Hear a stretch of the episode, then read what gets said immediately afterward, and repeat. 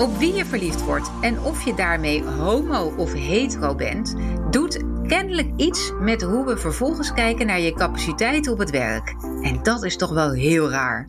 Vandaag praten we in de werkprofessor met professor Dr. Joanneke van der Toorn. Zij is bijzonder hoogleraar inclusie van lesbische, homoseksuele biseksuele en transgender werknemers op het werk aan de Universiteit Leiden en ook verbonden aan de Universiteit van Utrecht.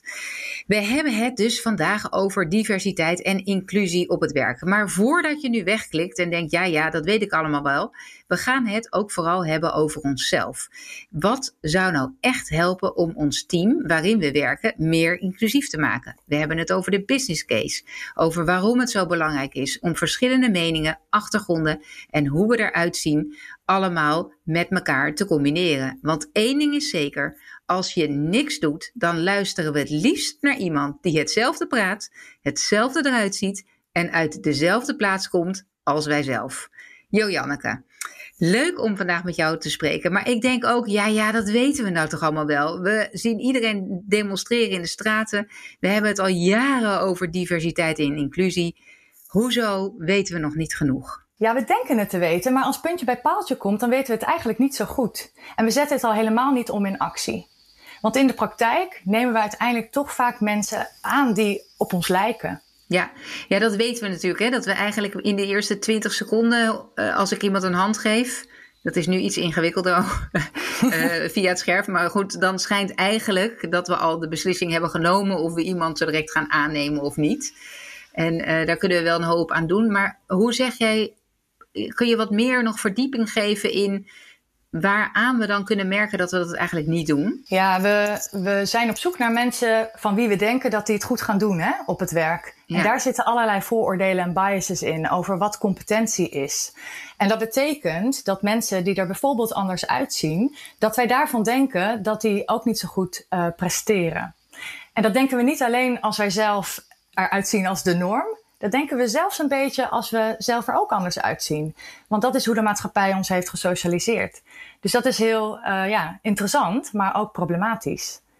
Ja, dus eigenlijk wat we in onze hele opvoeding en op school en overal mee hebben gekregen, nemen we mee in onze blik. En wat uh, kan je daar dan aan doen? Want ik realiseer me wel, hè, met name ook in het HR-vak of als je iemand nieuws gaat aannemen, maak je eerst een ideaal profiel. Van oké, we zoeken iemand met dit profiel. En je hebt toch iets nodig om te selecteren wat je wel en wat niet aansluit.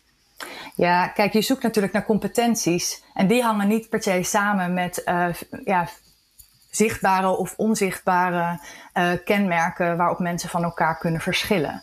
Dus uh, als het natuurlijk gaat om een bepaald diploma dat je zoekt, of eigenlijk beter nog bepaalde competenties, dan moet je daarop selecteren. Maar dat wordt heel vaak niet gedaan, omdat we die kwaliteiten afleiden of denken te kunnen afleiden uit bepaalde andere kenmerken die eigenlijk er niet toe zouden moeten doen. En dat geldt niet alleen. Van geven? Nou, dat geldt niet alleen voor zichtbare kenmerken, maar ook voor onzichtbare kenmerken. Um, eigenlijk is de organisatie heel erg ingericht op een bepaald type medewerker. En dat is heel vaak de witte heteroseksuele man uh, zonder functiebeperking. Is er um, iets anders aan jou, bijvoorbeeld uh, omdat je een functiebeperking hebt, die misschien op één aspect zit, dan leiden mensen daar heel snel alweer andere uh, verminderde competenties uit af. En um, eigenlijk zou je dus moeten beginnen met stilstaan bij waar, waar selecteer je nou eigenlijk op? Hè? Wat is dat plaatje dat je in je hoofd hebt? Hoe ziet die persoon eruit? Wat voor andere kenmerken heeft de ideale medewerker voor jou? Om erachter te komen waar je blinde vlekken zitten. Ja. ja, ik zit zo te zoeken, want ik, ik, hoor, ik hoor natuurlijk goed wat je zegt. En ook omdat het mijn eigen vak is als HR-professional uh, waarmee ik ooit ben begonnen. Mm -hmm. um, begrijp ik ook wat je bedoelt. Tegelijkertijd verplaats ik mij in de ondernemer of de ondernemende professional die zit te luisteren. Dan, het, het klinkt zo uh, veel moeite. Uh, waarom zou ik het doen? Uh, ik weet toch dat dit wel werkt en dat niet werkt. Ja. Wat, wat, wat levert het ons op? Of wanneer, hoe kun je ons enthousiast maken om daar echt meer mee te doen? ja. Ehm, nou, op een, op een uh, abstract niveau weten we het misschien wel, hè, dat we open moeten staan voor diversiteit. Maar als het dan heel concreet wordt en het gaat over wat vraag je aan je medewerkers als ze na het weekend weer komen werken? Um, hè, welke interesse uh, toon je zeg maar in wat zij in het weekend hebben gedaan, dan blijkt daar toch al heel snel uit dat je een bepaald idee hebt van die persoon. Bijvoorbeeld dat die persoon waarschijnlijk heteroseksueel is en een uh, partner heeft van een ander geslacht. Ja. Nou, daaruit blijkt dus al dat er eigenlijk binnen die organisatie minder plek is voor mensen die niet heteroseksueel zijn. Want diegene denkt dan: Oh, jij verwacht nu dat ik iets als man bijvoorbeeld, hè, jij verwacht dat ik iets ga vertellen over mijn vriendin, maar die heb ik helemaal niet. En zo, um, ja. Ja, en als we daar even op inzoomen, hè, Janneke, want ik kom uh, terug van het weekend, ik kom weer terug op de zaak en ik zeg, hoe was je weekend? Dat is toch dan een open vraag? Daar ben ik ja, dat is eh, waar. En dan hangt het er natuurlijk van af hoe verder dat klimaat is binnen die organisatie. Of je het gevoel hebt dat je dan kan zeggen: Oh, ik en mijn vriend, hè, of als vrouw, ik en mijn vriendin uh, hebben dit en dit en dat gedaan. Ja. Dus dat is natuurlijk in context. En het, is niet één, het gaat niet om die ene zin per se. Het gaat erom hoe dat keer op keer toch weer duidelijk wordt dat er eigenlijk ja, vooral ruimte is voor uh, de norm. En niet voor wat daarvan afwijkt of wie daarvan afwijkt. Ja, en nou eh, eh, is volgens mij het interessante dat ik zou kunnen denken als ondernemer of als teamleider: ik ben open voor alles. Mm -hmm. En dat het toch zo is dat als ik zou vragen: en hoe is je weekend? Dat de ander zou kunnen denken: uh, nou, mijn weekend was prima. En niet de helder maakt dat hij eigenlijk hè, van uh, en ik ben uit geweest en ik heb dit gedaan enzovoort, maar niet uh, de cues geeft waardoor ik weet van hey oh maar, hey, je hebt een vriend en niet een vriendin, hè? dus je bent ja. homo in plaats van nee. Um, maar veel mensen geven mij die clue niet omdat inderdaad het klimaat niet goed is, maar hoe weet ik dan ja. als manager dat dat bij mij zo is? Ja, dat kan je natuurlijk niet in eerste instantie weten. En zo'n organisatie, eh, die bestaat ook niet in een vacuüm. Hè? Die is natuurlijk ingebed in die bredere maatschappij. Dus daar heb je ook al, degene die bij jou werkt, die weet ook wel hoe de maatschappij tegenover hen staat. Ja. Uh, dus dat neem je natuurlijk ook mee. En dat betekent ook, het is een dialoog. Dus je zal, denk ik, uh, om het bij wijze van spreken goed te doen, zal je gewoon altijd je even moeten afvragen van hé, hey, uh, ja, stel ik nu de vragen waarmee iedereen uit de voeten kan? En dat is niet makkelijk. En daar zijn ook niet duidelijke scripts voor. Ik denk dat het vooral belangrijk is om toch uh, op andere manieren, misschien niet eens per se in dat ene gesprek, op andere manieren duidelijk te maken dat mensen ook uh, die niet heteroseksueel bijvoorbeeld zijn, ook in, op die werkvloer een plek hebben. En, en dat is waarom het dus zo belangrijk is om je beleid ja, identiteitsbewust te maken, zoals dat heet. Waarom je soms wat meer aandacht moet besteden aan bepaalde groepen uh, medewerkers dan, uh, dan, dan dat je eigenlijk zou willen dat nodig is. Ja. Ja, dus waarom je bijvoorbeeld een, een regenboogvlag één keer per jaar of twee keer per jaar uh, ja, laat, laat hoe noemen we dat? Ophangt. Of ja, ophangt. Ja. Uh, om te laten zien van kijk, dit is, dit is belangrijk voor ons. Wij staan hier ook voor open. Uh, terwijl in een ideale wereld dat natuurlijk niet nodig zou zijn. Waar iedereen gelijk is en uh, Ja. Maar omdat die norm zo bepalend is. Ja, kunnen mensen dat, is het nodig om dat extra, uh, die extra aandacht te geven? Laten we nog even naar een geluidsfragment gaan van een andere podcast waar je hebt meegewerkt. Dat is uh, van Zeg. En uh, de titel was Kun je horen of iemand homo is? En daar gebeurt wel even iets interessants. Ja, nou, ik, ik denk dat je sowieso met de oren van een normatief persoon luistert. Want je, je zegt neutraal, neutraal stemgeluid. Maar er zit natuurlijk ook al een, een, norm in. Neutraal is ook, is ook een instelling, is ook een bepaalde. Uh, is een bepaald model hoe je neutraal zou moeten klinken. Dus daar zit al een norm in. En ik denk dat die norm uh, vaak wel heteroseksueel is. Ja, maar is dat niet iets wat continu verandert ook? Want bijvoorbeeld regels als van, nou, bij een punt ga je omlaag. Uh, ja, is dat niet gewoon een standaard taalregel? Die je hebt? Ja, nee, ik denk het is sowieso cultureel bepaald natuurlijk. Hè? Want dat je bij een punt omlaag gaat, dat is in het Nederlands zo, maar niet in alle andere talen. Um, ja, ik denk zeker dat dat verandert. Of, uh, en, en de vraag is misschien ook wat je daaraan aan zou kunnen bijdragen aan zo'n verandering. hoe, hoe normatief we daarin willen zijn. Dus Janneke, eigenlijk um, gaat het hier over, hey, we horen dat iemand homo is en op basis daarvan um, gaan we misschien ver, ja, denken van hé, hey, er is iets anders aan de hand. Um, en ik, het associeert ook met mij dat ik denk van ja, uh, op basis van wat we horen of hoe iemand klinkt, um, hebben we bepaalde ideeën en moeten we niet nou juist meer voorbeelden geven van mensen die, hè, als iemand heel meisjesachtig klinkt, dan vinden we misschien diegene geen goede leiderschapskills hebben. Ja. Of um, ja, hij zegt ook van ja, we moeten eigenlijk juist meer van dat soort voorbeelden geven, zodat we ook wennen aan andere stereotypen. Ja, precies. En dat is natuurlijk de uitdaging. Uh, want in beleid heb je ook heel snel dat het probleem eigenlijk wordt neergelegd bij uh, de doelgroepen. Hè? Bij de groepen waar, waar het probleem lijkt te ontstaan. Zoals uh, LHBTI'ers op de werkvloer bijvoorbeeld. Of vrouwen die via mentorprogramma's enzovoort wordt geleerd om beter te onderhandelen. Of via ja. trainingen.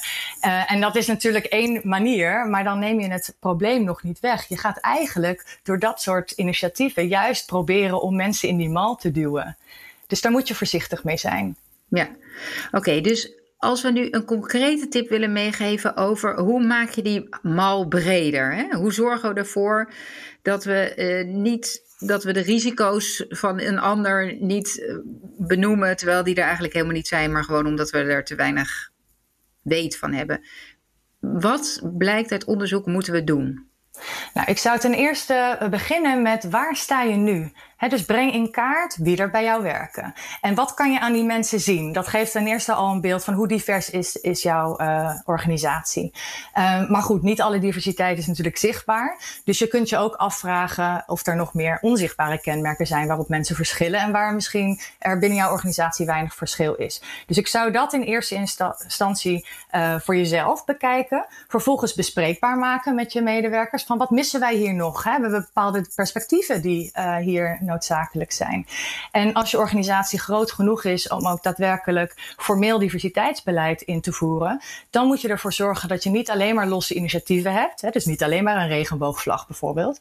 Maar dat dat beleid ook echt uh, ja, op een hele systematische, samenhangende manier geïmplementeerd wordt en ontwikkeld wordt. Uh, en daar um, ja, voor is het nodig om niet alleen maar naar selectie en werving te kijken, waar we het natuurlijk net over hadden, ja. maar ook te kijken naar wie stroomt er door. Voelen mensen zich thuis in deze organisatie? Kunnen ze zichzelf zijn? En, uh, en wie stroomt eruit? Hè? Hoe snel gaan mensen weer weg? En zit daar misschien ook onevenredig aantal uh, mensen uit bepaalde doelgroepen in? Ja. Dus zo zou ik het aanpakken. Ja, dus je zou misschien kunnen zeggen in de, de eerste analyse van hoe ziet mijn organisatie eruit en weerspiegelt dat een beetje de algemene bevolking in mijn omgeving van waar het bedrijf zit. Mm-hmm. Um, en je zou beter misschien moeten analyseren inderdaad wie stroomt eruit en zit daar een bepaalde groep in die in een uh, ja, in een, in een, bijzonder, een ondergerepresenteerde groep zit. Ja. Ik spreek het niet helemaal goed uit, geloof ik. Ja.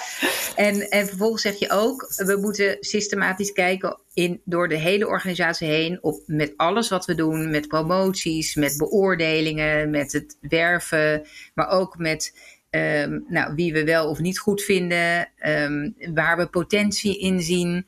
Mm -hmm zit daar die diversiteit in of wordt het dan steeds minder divers naar boven toe? En eigenlijk als je ziet dat het minder divers wordt, dan weet je dus dat je niet inclusief bent.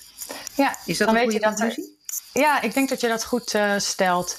En hoe kom je daarachter? Dat kan je natuurlijk op verschillende manieren doen. Als je een ondernemer bent met weinig medewerkers, dan denk ik dat je meer op de dialoog moet zitten.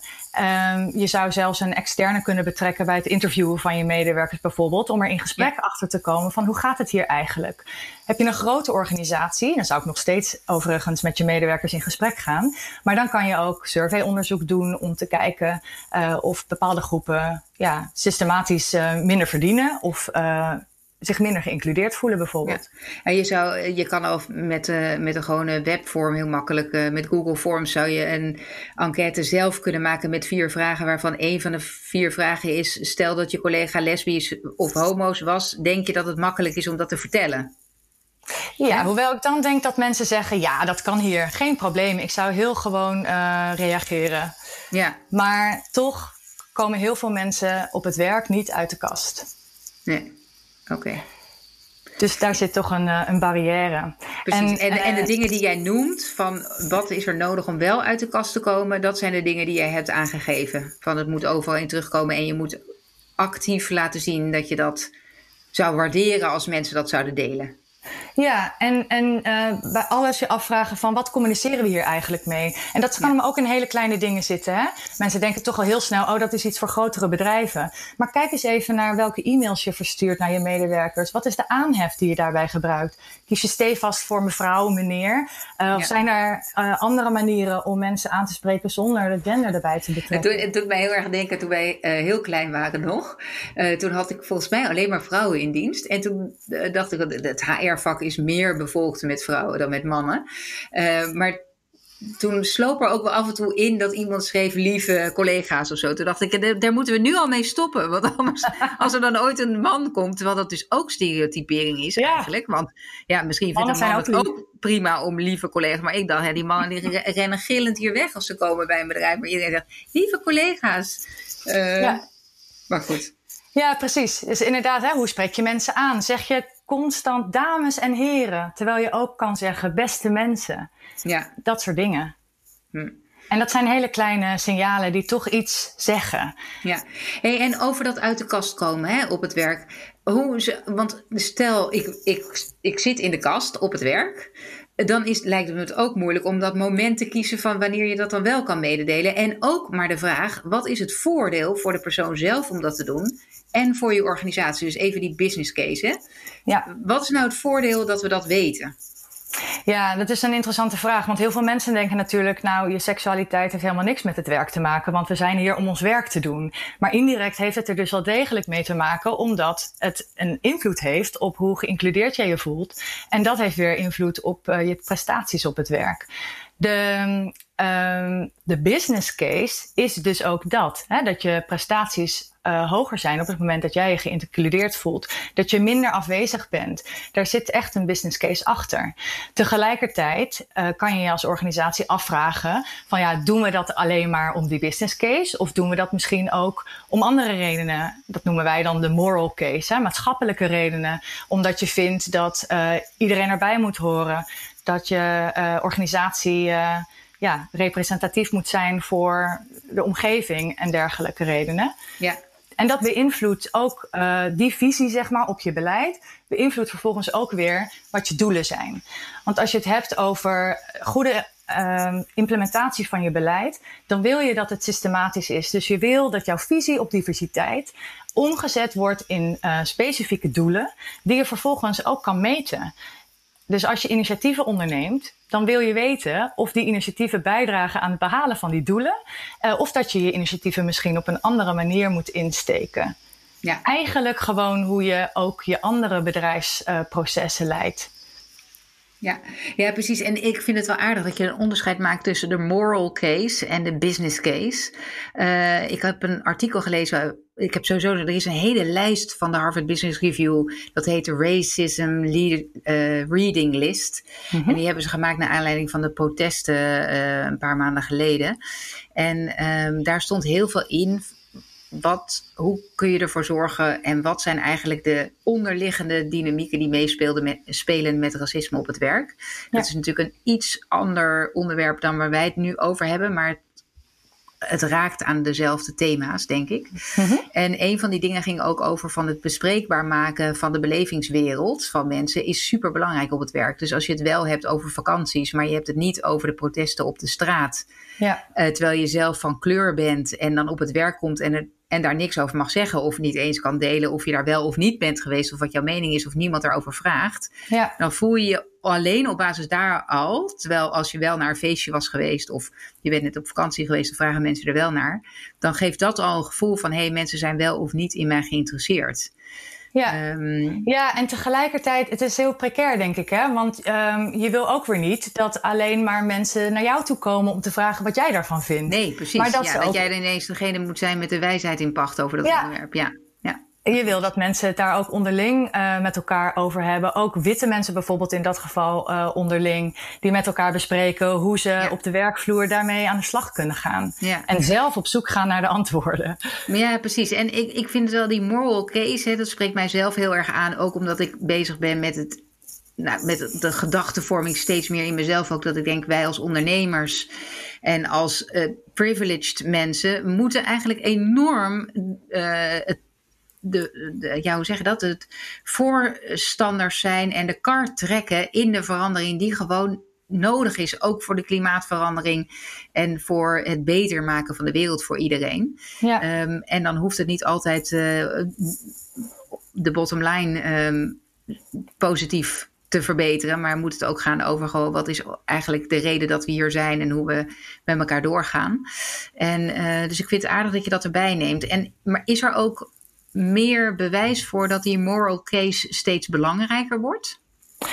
Um, nou, wat we wel zien is dat jongere mensen uh, meer op zoek gaan naar organisaties die aansluiten bij hun waarden. Dat lijkt in elk geval zo uh, te zijn. Ja, dat purpose-driven. Ja, in plaats van, oh, het is een baan en daar verdien ik geld mee. Meer van, nee, kan ik me ook ja, klopt dit hè? Met, uh, met hoe ik uh, in het leven sta? Ja. Dus daarvan zou je kunnen zeggen dat het wel degelijk uh, uitmaakt. Um, ja, ik denk dat uh, het uiteindelijk ook die moral case weer bijdraagt aan die business case. Maar dat is dan misschien een lange termijn uh, gedachte. Maar ja. het is wel heel belangrijk om erbij stil te sta staan van waarom doen we dit nou eigenlijk? Want als je uh, zegt van nou wij doen dit omdat wij hiermee prestaties hopen te verhogen. Dan is het dus heel belangrijk dat je die prestaties ook meet. En kijkt of dat verbetert door dat beleid. Want als je die business case daadwerkelijk vo volgt. Dan zou je ook initiatieven moeten stoppen op het moment dat je de doelen er niet mee uh, bereikt. Ja. Maar wat we zien is dat organisaties heel vaak niks meten. Dus ze zeggen wel van nou we doen dit om de business case, maar vervolgens wordt prestatie niet daaraan opgehangen. Of uh, we doen dit omdat we representatief willen zijn, maar brengen niet in kaart hoe divers de organisatie is. Dus daar, daar moet je toch, ja, eigenlijk, maar dan ben ik natuurlijk wel de wetenschapper, uh, meten om te weten of je je doelen behaalt. En dat begint toch eerst met het echt duidelijk formuleren van uh, meetbare doelen. Ja. Ja, precies. En want anders verlies je ook je draagvlak natuurlijk. Als je zegt, ik doe het hierom, maar vervolgens meet je het niet of kan je niet aantonen dat het ook zo is. Ja dan, uh, dan verlies je daar draagvlak voor. En het draagvlak is nou... sowieso belangrijk, hè? Want je wil niet alleen maar dingen doen omdat mensen het met je eens zijn. Dus dat is niet een reden om draagvlak te meten. Maar je wil wel weten of mensen het, ja, wat mensen ervan vinden en uh, waarom. Omdat dat heel vaak allerlei uh, verschillende mogelijkheden daar, daarachter zitten. En niet alleen maar omdat mensen denken, oh, we moeten niks doen voor bepaalde groepen. Uh, dus dat wil je wel in kaart brengen om in elk geval de, de, ja, de weerstand, zeg maar, die er om een andere reden is. Misschien, oh, wij als meerderheidsgroep worden nu juist buitengesloten. Om dat uh, ook daarover in gesprek te kunnen gaan. Ja, ja. Hey, wat zie je nou eigenlijk het meest misgaan op dit gebied? Um, ten eerste zie ik dat er een grote nadruk is op werving en selectie. He, wij ja. begonnen er natuurlijk ook al mee. Ja. En dat, dat lijkt namelijk ook een domein waar je uh, gemakkelijker objectieve criteria kunt stellen. Ja, dat gaat wel heel vaak mis trouwens. Maar ja, want dan gaan we weer die mal uh, pakken waar we ja, precies. in willen hebben. Ja. Of we houden ons niet aan die objectieve criteria die we hebben opgesteld. Maar dat, dus dat, daar, daar wordt heel veel over nagedacht. Er is ook heel veel onderzoek naar. Um, doorstroom is al lastiger. En uh, het is natuurlijk cumulatief. Dus elke keer heb je een kleinere pool waaruit je kan kiezen. En, uh, en zo kom je uiteindelijk bij een hele niet diverse top.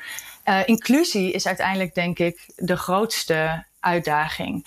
Om niet alleen maar mensen het gevoel te geven van je hoort erbij. Maar ook juist open te staan voor authenticiteit. En dat is echt een spanningsveld. Want die twee dingen kunnen elkaar ook bijten. Dus inclusie is eigenlijk beide. Zowel erbij horen als jezelf kunnen zijn. Ja. Maar als je alleen maar op erbij horen. Hè, wij zijn allemaal, uh, nou ja, de Universiteit Utrecht. Laat ik het maar zo even op mezelf ja. uh, betrekken. Of de Universiteit Leiden. Uh, dan loop je weer de kans dat, er, dat je conformiteit in de hand werkt. En, um, en daarom moet je ook juist zo letten op die authenticiteit van mensen. En dat, ja, dat is een balans en die is best lastig. Ja, precies. Want je moet eigenlijk allebei die kanten naar het werk kunnen, uh, kunnen brengen. Ja. Ja, oké. Okay. Uh, en, en zijn er nog die balans hè, tussen die authenticiteit aan de ene kant en aan de andere kant juist de inclusieve iedereen mag erbij horen. Zijn er dan nog concrete dingen anders dan die we al benoemd hebben, waarvan je denkt, ja, die, daar zouden we nog een keer op moeten inzoomen? Of dat zou ik nog mensen willen meegeven? Dat ik zie in mijn onderzoek komt dat zo duidelijk naar voren, maar mensen doen er zo weinig mee. Ja, ik zie eigenlijk heel erg vaak dat er identiteitsblind beleid wordt gevoerd. Dus dat er gedacht wordt van nee, iedereen is gelijk. Hè? Dus het komt wel vanuit een goede intentie. Iedereen is gelijk en dus moet ook beleid op iedereen van toepassing zijn. En we moeten niet te veel dat hokjesdenken uh, hebben. Um, en daar zit wel uh, een probleem, want je wil inderdaad niet dat mensen stereotypen gebruiken en te veel hokjes denken. Maar juist omdat als je identiteitsblind beleid voert, het voor iedereen gelijk maakt, dan, um, dan lijkt het alsof er, uh, ja, alsof er geen ongelijkheid is. En die is er natuurlijk wel onder de oppervlakte. Dus je moet juist wel dat identiteitsbewuste beleid naast je algemene beleid voeren, om die extra aandacht aan bepaalde groepen te geven. En dat voelt heel ongemakkelijk. Omdat wat mensen is dat juist... dan, identiteitsbewust beleid? Nou, dat is bijvoorbeeld uh, uh, zwangerschapsverlof. Hè, dat doen we natuurlijk al. Maar dat is voor een specifieke groep medewerkers, die krijgen dat beleid. Of je zou kunnen denken aan transitieverlof. Dat gaat uh, vaak om heel weinig mensen. En dat is wel specifiek voor een bepaalde groep mensen die transgender zijn bijvoorbeeld in, in transitie gaan en daar extra ondersteuning voor nodig hebben. Of uh, nou, dingen als hè, een Pride boat uh, financieren of een medewerkersnetwerk ondersteunen. Ja, ja, precies. Dus dat je zegt aan de ene kant zijn we heel inclusief, mag iedereen er zijn, maar we besteden ook aandacht aan specifieke groepen ja. waar we dingen voor faciliteren. Ja, omdat je ook je bewust bent van het feit dat het playing field niet level is. Dus dat sommige mensen vanwege groepskenmerken op een achterstand eigenlijk beginnen. En dat wil je recht trekken door daar extra aandacht aan te besteden. En daarnaast heb je natuurlijk uh, geformaliseerd beleid of beleid of, uh, of initiatieven voor al je medewerkers. Hè? Want iedereen behoeft ondersteuning. Ja. Dus, uh, dus het dus is en-en. Het is en-en, denk ik. Ja. En daar hoef je dus niet bang voor te zijn. Tegelijkertijd is het denk ik wel goed om ook daar weer niet altijd van je aanname uit te gaan. Maar als je een groot genoeg organisatie hebt om medewerkersnetwerken te hebben bijvoorbeeld, met hen heel goed in gesprek te gaan over wat zijn dan die specifieke behoeften. Ja. En dat kan je ook als je vijf medewerkers hebt. Hè? Van wat maakt nou jouw werk, uh, wat zou nou helpen om jouw werk beter te doen? Waar kan ik jou in ondersteunen? En dan met elkaar te kijken van ja, hoe, hoe kan je dan dat, dat het beste doen? En vaak uh, ja, vergt dat wel een gesprek. Maar uiteindelijk helemaal niet zo heel veel meer moeite dan als je het maar op zijn beloop laat. Ja, ja. Oké. Mooi. Um, ik vind voornamelijk ook dat verschil tussen uh, we moeten aan de ene kant uh, openheid hebben. Voor iedereen alles gelijke kansen. En tegelijkertijd ook onderscheid maken het onderscheid wat er namelijk ook is, of het, of het verschil, het zichtbare verschil wat er is, maar ook het onzichtbare verschil, dat moet ook tegelijkertijd aandacht krijgen. Um, Dat is wel een mooie combinatie, denk ik, om daar naar te streven. Als ik nou een kleine werkgever ben, hè, dus de meeste werkgevers, 95% van de bedrijven, hebben minder dan 10 medewerkers in dienst. Um, als je klein bent, dan denk ik dat je heel vaak denkt, joh, bij ons kan alles. Wij, uh, we zijn maar met z'n drie of met z'n vieren. Uh, dat is genoeg inclusief. Maar ik denk juist dat er ook een risico in zit. Hè? Hebben jullie daar nog specifieke tips voor, voor hele kleine bedrijven? Uh, nou, ik ben als onderzoeker betrokken bij de Nederlandse Inclusiviteitsmonitor. En dan brengen we het beleid van organisaties in kaart. Mhm. En dat is inderdaad voornamelijk gericht op grotere organisaties die formeel diversiteitsbeleid hebben, waar we van kunnen toetsen of het evidence-based is en uh, systematisch enzovoort. Ja. Uh, dat kan je niet bij een kleine organisatie. Dus daar heb je inderdaad een extra uitdaging, denk ik, om achter te komen. Dan begint het toch echt bij uh, de werkgever en enkele medewerkers zelf. Om misschien samen een sessie te beleggen waar je gaat kijken van wat zijn wij nou eigenlijk voor groep? Wat zijn de ongeschreven regels? Hè, wanneer, uh, ja, wanneer vinden we het fijn om met elkaar samen te werken en wanneer minder? Wat is dat klantprofiel of dat medewerkersprofiel dat we hier hebben? Staan we daar ook echt achter? En wie sluiten we dan vervolgens buiten? En dat is natuurlijk heel lastig om te doen, hè? om dat zelf te initiëren. Dus daar zou je dan nou ja, iemand bij kunnen betrekken die je, die je die spiegel kan voorhouden. Ja. En dat kan je met een kleine groep. Dus daar zou ik eigenlijk dan toch ja, aan mee beginnen. Van neem een, een consultant in de arm die je in zo'n gesprek begeleidt. En dat kan een hele leuke, ja, hele leuke nieuwe inzichten brengen. Uh, en het hoeft ook niet alleen maar over de geëikte doelgroepen dan te gaan. Hè? Het zou ook heel goed kunnen zijn van, hé, hey, dat is grappig. We nemen eigenlijk altijd lassers aan die uh, bij die uh, ROC vandaan komen. Terwijl, ja. dat ROC, sorry. Terwijl, waarom gaan we niet wat verder kijken? Of zo, hè? Dus daar, ja, precies. je ja. kunt achter je patronen komen door daar eens bij stil te staan. Ja, precies. En daarin ook te zorgen dat je andere perspectieven krijgt op de werkelijkheid van je bedrijf. En daarmee natuurlijk weer meer concurrentieslag uh, hebt of ja, breder kan kijken dan waar je nu in zit. En dat maakt ja. weer dat we vernieuwender en innovatiever worden. Ja. Want je moet niet onderschatten hè, hoe niet alleen inclusie belangrijk is voor zittende medewerkers, maar ook voor mensen die misschien bij jouw bedrijf willen komen werken. Of die met jouw bedrijf willen werken. Die je afnemer willen zijn of je leverancier. Dus ook daar heb je voordeel van, nou ja, ja medewerkers die goed in hun vel zitten. Ja. Ja, daar is het directe verband ook hè, tussen de klanttevredenheid en medewerkerstevredenheid. Dat ja. is uh, duidelijk onderzocht. Goed, Janneke, dank je wel. Uh, we gaan uh, weer afsluiten. ik heb hele goede nieuwe tips gehoord en ook dingen die we echt in de praktijk kunnen toepassen. Het belang van inclusie hebben we weer benadrukt. We zullen even in de show notes ook een aantal referenties waar je naar maakte, met name ook naar die monitor en naar de podcast die we even hebben laten horen uh, zullen we doen. Ik zal daar ook nog even iets onder zetten uh, waarvan ik denk van hé, hey, dit is misschien een interessant artikel van de Harvard Business Review die ik heb benoemd. Uh, te benoemen. Luisteraars, dank jullie wel voor het luisteren. Mocht je ideeën hebben of opmerkingen, laat het me weten op Wendy apenstaartje.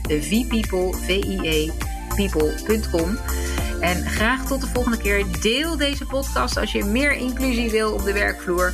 Uh, dan kunnen we met z'n allen uh, verbeteren uh, waar we nu al mee bezig zijn. Jo Janneke, dankjewel.